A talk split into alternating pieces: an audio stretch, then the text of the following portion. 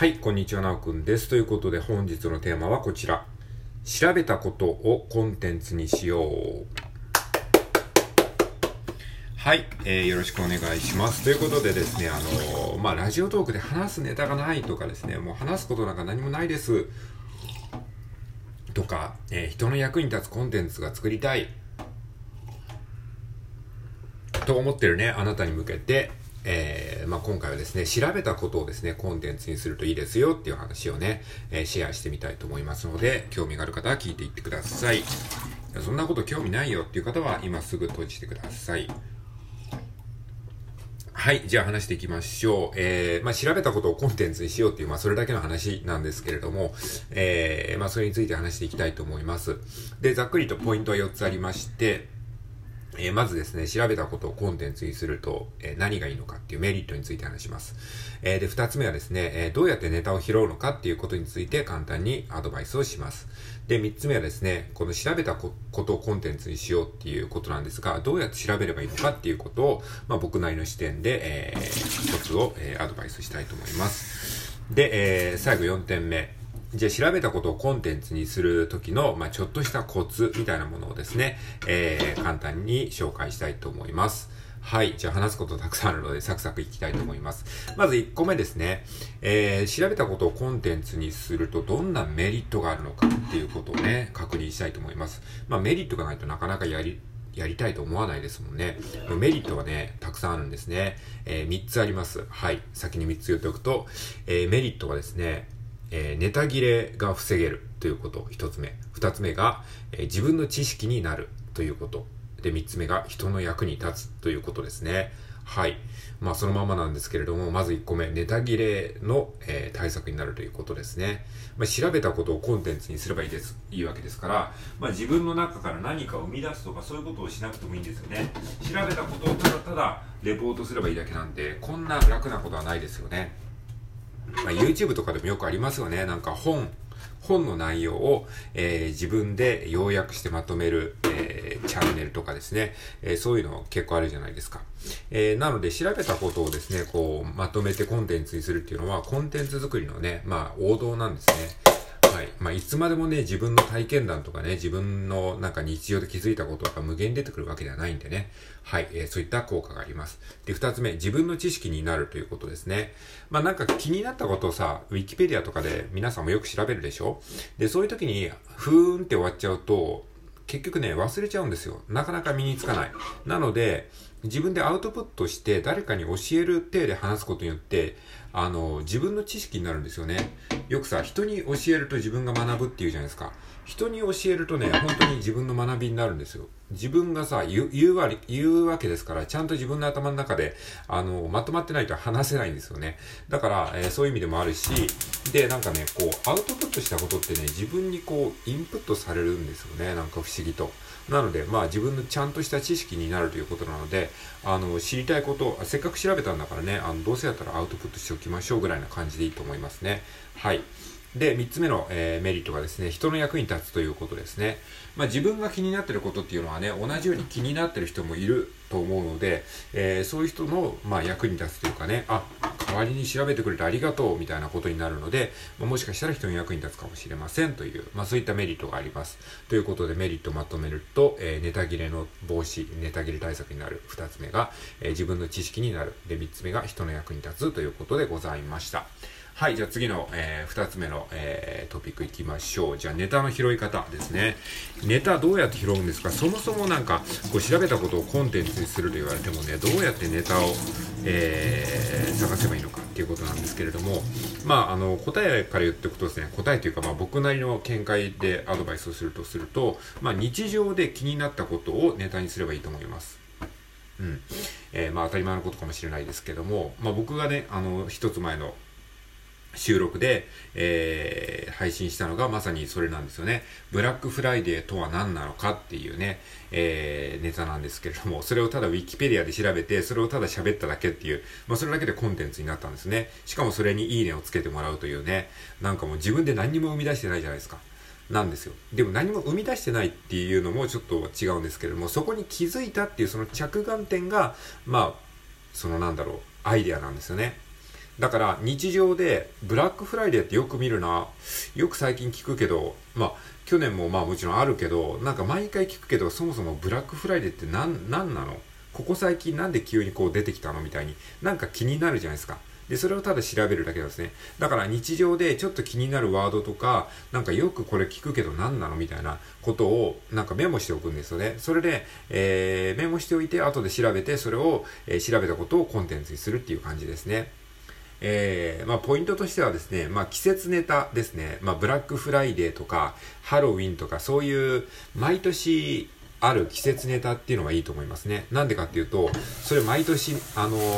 その季節が来るたびに、あのコンテンツが見られるからですね。例えば僕が昨日作ったブラックフライデーとは何なのかっていうのは多分ね、もしかしたら来年も検索される可能性があるじゃないですか。だからもう、あの、一回そのコンテンツを作っておけば、あの長年にわたってねこう見られる可能性があるっていうねそういうこともあるので、まあ、季節ネタは結構おすすめですね。で、自分もね、その、自分が思い出すための、なんかね、あの、メモになるんですよね。例えば来年さ、ブラックフライデーってなんだっけ？去年調べたんだけどなって時に、自分のコンテンツを見れば、ああ、そうだそうだっていう風に、自分で話したことだから結構ね、思い出せるんですよね。だから自分用のメモとしてもね、この季節ネタとかいいと思いますね。まあ、あとはベタですけど、時事ネタですね。時事ネタで、例えばインボイスとかっていう言葉があった時に、インボイスって何なの？みたいになるじゃないですか。で、その時に、まあ調べて、せっかく調べたんだからそれをね、コンテンツにしておくといいと思います。まあ、あの、詳しい説明はもちろんできないかもしれないけど、自分なりに調べたことをまとめてみました、みたいに言って、その気になった、えー、時事ネタ、ニュースであるとか、そういった、えー、〇〇ってよく聞くけど何なんだろうっていうことを調べて、それをコンテンツにすると、えー、結構人の役に立つし、自分も理解が深まるし、えー、そこで得た知識をこう日常会話の中で話してみたりすることもできるので、まあそういった感じで日常の中の、まあ、季節ネタであるとか、時事ネタみたいなものからヒントを得るのはいいんじゃないかなと思います。ということで、ネタの拾い方についてお話ししました。はい。えー、じゃあ3つ目のトピックがですね、えー、どうやってじゃあ調べるのかということなんですけれども、えっ、ー、と、まあ、調べ方、えー、まあ、2つのステップがありまして、1つ目のステップが質問をする。で、2つ目のステップが、えー、実際に調べるということですね。まず一つ目のステップ、質問をするということですね。いきなりね、資料に当たるよりも、まずはね、あの、自分の中で質問項目を作って、ってから調べるとね、効率よくできますね。例えばね、あの、まあ、昨日のあの、僕が収録で上げたやつだと、ブラックフライデーとは何なのかっていうことじゃないですか。でもこれでざっくりしすぎてるので、そのブラックフライデーに関する自分の疑問を一回その言語化するんですね。例えば、ブラックフライデーってそもそも何なのっていう、まず定義でしょで、あとは、いつからこんなのが流行りだしたの？最近なんかよく聞くんだけど、これ、日本で始まったのはいつから？みたいな、そういう、いつから？みたいなそういう質問であったりとか、これって由来はアメリカなんだよな、アメリカっぽいよな、みたいな、その元々の由来とかですね。えー、誰が始めたんですかとかさ、そういうこと。で、いつから、いつから始まったの？